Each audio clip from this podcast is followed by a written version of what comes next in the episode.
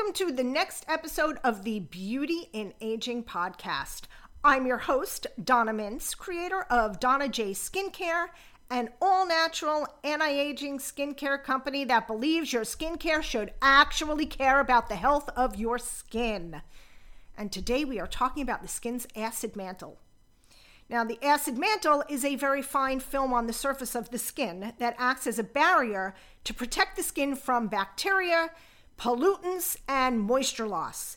The acid mantle is made up of sebum, which is the skin's natural oil, sweat, and dead skin cells. To understand the acid mantle, we need to have a basic understanding of pH. And we hear pH often, it's in commercials about skincare, you know, pH, the correct pH. And what pH does is it is a measure of the hydrogen ions in a product. It measures um, a solution for acidity or alkalinity on a scale of 0 to 14. On this scale, 7 is neutral, below 7 is acidic, above 7 is alkaline. So, in our case, we are concerned about the pH of our skin as well as the, as the pH of the products that we put on our skin. Now, pH is found only in products that contain water. Products that um, are oil based do not have to do not have a pH.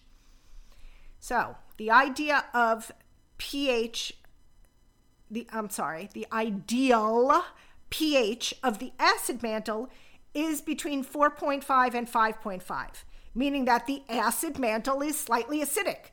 And this prevents harmful bacteria and environmental pollutants, which are naturally alkaline, from penetrating and damaging the skin. If the skin's pH rises to a closer to neutral, which I mentioned is 7, it becomes less able to kill bacteria, leading to bacteria multiplying rapidly and causing dehydration, acne, sensitivity, and a whole host of other skin issues. And unfortunately, it's pretty easy to damage the acid mantle. Cleansers and products that have a high pH will change the pH of your skin for a short period of time, only about 30 minutes. But continued use can disrupt the mantle permanently.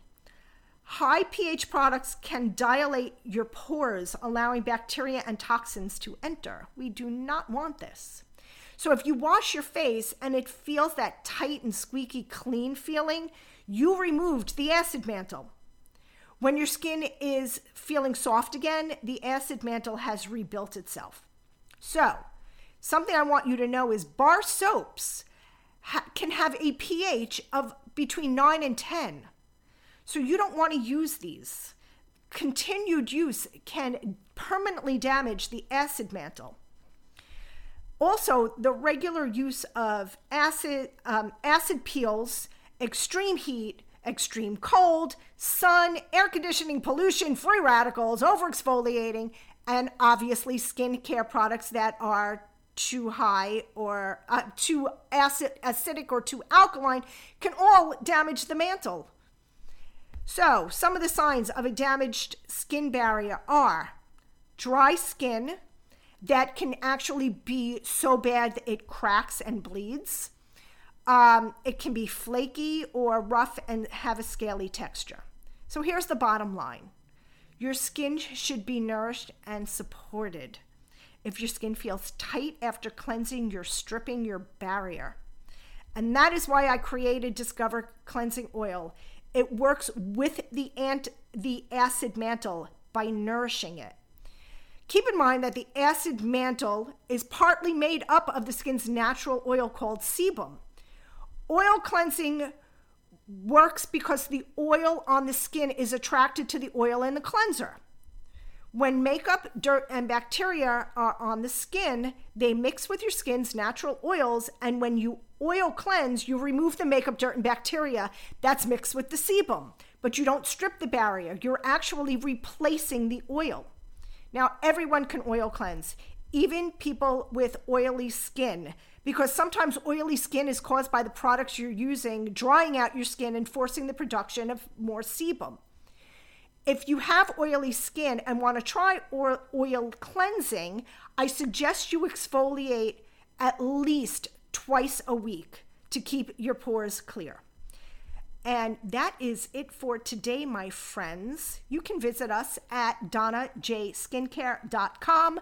That's www.donnajskincare.com. Or you can join our Getting Under Your Skin Facebook group to connect. Until next time, have a wonderful day.